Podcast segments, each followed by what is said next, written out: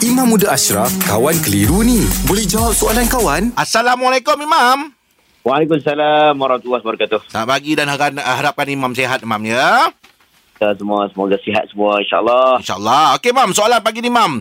Bapa saya dah berusia 78 tahun dan mengalami penyakit nyanyuk peringkat awal. Beliau sering kali lupa rakaat tertib solat dan bacaan.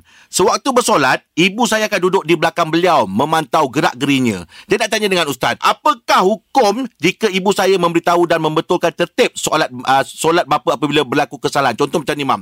Memberitahu tertib seterusnya, rakaat kedua atau ketiga, rokok dan sebagainya.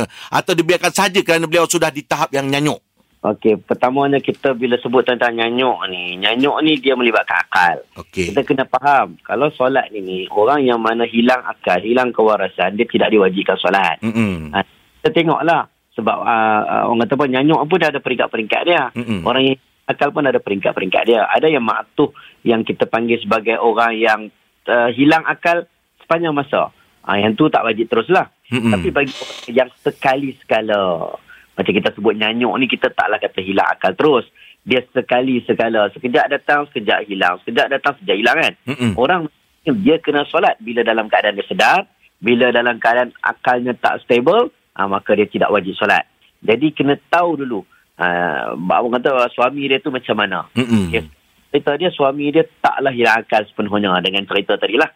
Jadi dia solat. Dia solat, solat, solat. Tapi kadang-kadang dia terlupa rakaat. Mm-mm.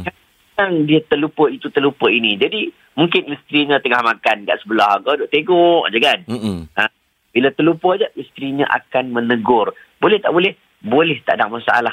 Ha, tak menjadikan salah untuk dia bagi tahu. Contohnya, suami dia tengah baca, uh, ia kena budu, ia kena sta'in, ia kena budu ikhlas sta'in. Suami dia tak tahu. Dia lupa, ah, ah, lupa. Ya, ah, dia ada pada belakang boleh jawab. Ah, ini ah, iya terus ini suratul mustaqim. Dia boleh boleh sambung ayat seterusnya. Dan walaupun dia duduk kat luar solat.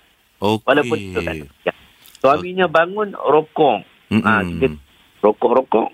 Suaminya tak tahu nak buat apa, nak sujud ke, nak, nak angkat tangan balik ke, dia boleh sebut. Ah, rokok, sujud, lepas tu dia boleh, tak ada masalah. Okey, boleh Mam ya?